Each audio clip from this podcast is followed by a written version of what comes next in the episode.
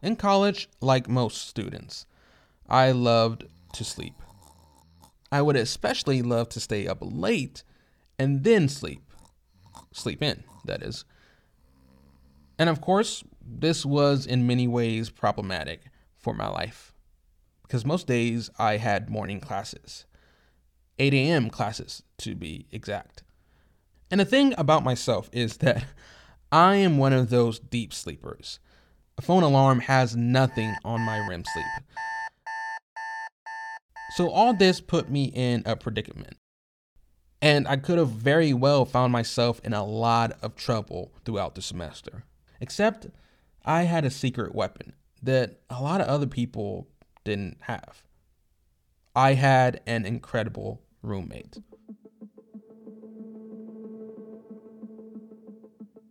See, what would happen is I would stay up late like an irresponsible teenager and then go to sleep around one, two a.m.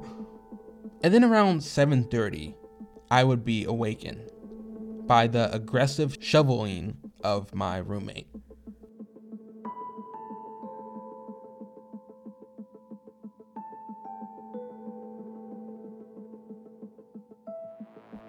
And maybe you can relate.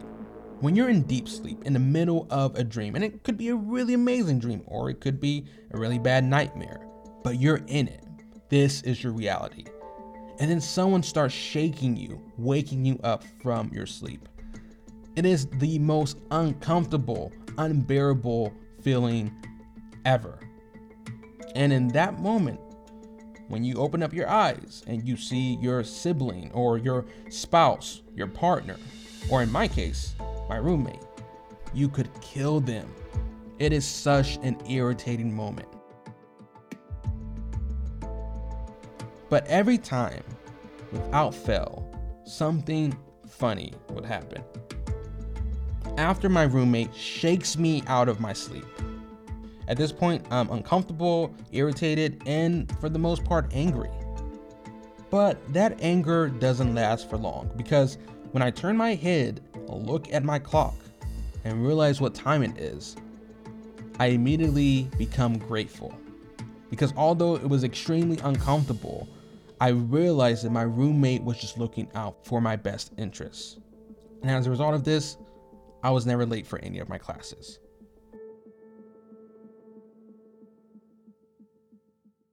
We started this journey on a quest to answer a simple question. Which God, which religion should you believe in?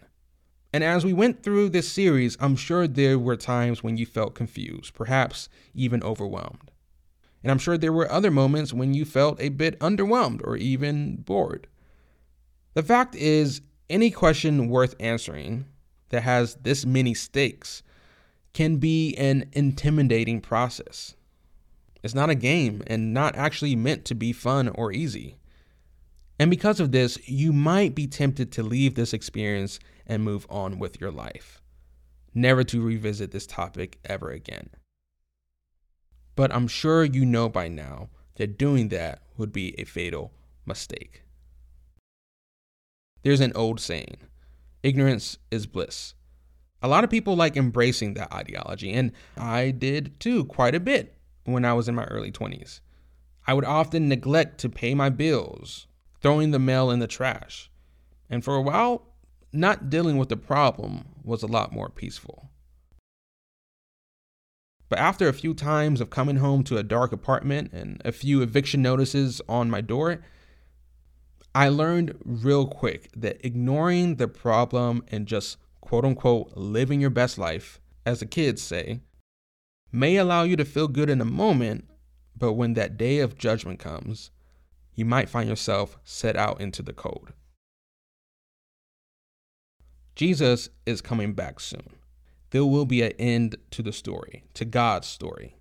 The history of evil played out for thousands of years. God sent knowledge and wisdom. God sent demonstrations of his love. God sent messengers to declare his love.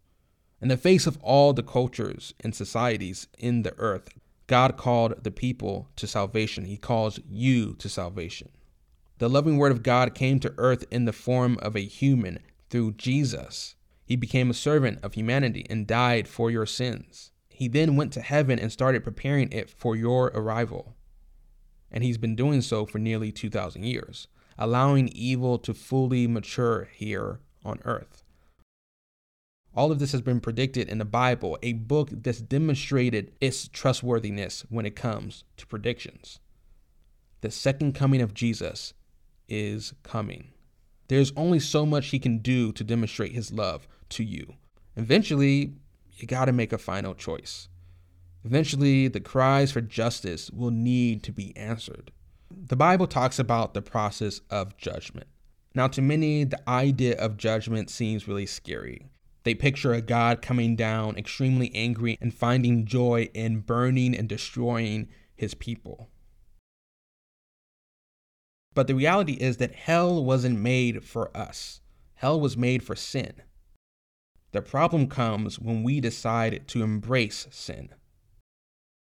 If there was a jacket that had a deadly virus on it, and the only way to get rid of the virus and make sure it didn't harm anyone else in the world was to burn it.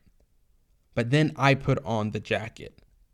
Is there any way for you to burn the virus, get rid of this evil thing that's destroying the world without burning me? And if and when you decide to burn me, are you burning me because you hate me or because you hate this virus and you love humanity and want to protect them and free them from this virus? See, the story of judgment is a story of love. It all unfolds in Daniel and Revelation. Revelation fifteen through nineteen tells us that the corrupt systems of the world, sin, will be judged through a series of plagues. Then, after the plagues have been poured out, the word of God will return and capture those earthly systems and kingdoms, and Christ will throw them into the lake of fire. And unfortunately, many people who are embracing those systems will be in the lake of fire as well. But despite what many people believe, this lake of fire is not an internal burning hell. God is not finding joy from people suffering. God does all of this because there can only be one kingdom, the kingdom of God, the kingdom of love. The Bible is very specific about all the details that takes place during his second coming. The Bible talks about a strong angel locking the devil into an abyss for a thousand years without any access to anyone else on earth. The Bible talks about that during one thousand years, the just are in heaven, on thrones, and judging. Revelation twenty-four. What does the Bible mean by quote-unquote judging? Well, they are reviewing the history of humanity and of angels. This is according to First Corinthians six three. See, this is God's way of answering all the questions of those who have been saved.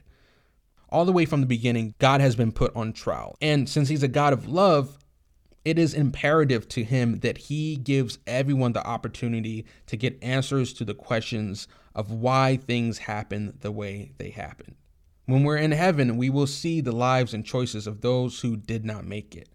And only when all are satisfied with the answers, then the city of God, the New Jerusalem, as it's called, will descend out of heaven to the earth. Satan will be released, and the second resurrection will take place, the resurrection of condemnation. All the unjust people who have ever lived will be raised from the dead. This is according to John five twenty-nine and Revelation twenty-five through eight.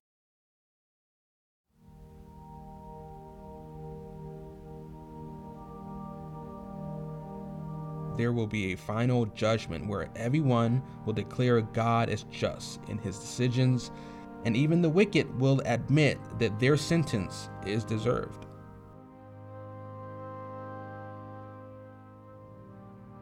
Jesus is coming back soon, and this study is not to scare you or guilt you into acting, but simply to equip and inform you about a God who loves you and wants to save you. The question is, what will your response be at this moment? Ignoring your feelings or what your friends or society would think of you. Now that the puzzle pieces have aligned and you see the full picture of God, will you reject the lie that society has embraced? The lie that you don't need a God, that he isn't real? Or will you wake up despite the discomfort, the fear, potentially even the anger, and acknowledge the time we're living in and how time is running out?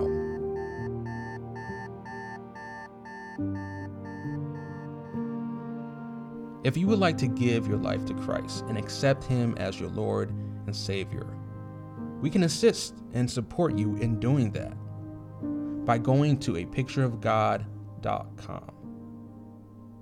We can't wait to hear from you and support you in this amazing journey of experiencing the full story and picture of God. Hope to hear from you soon.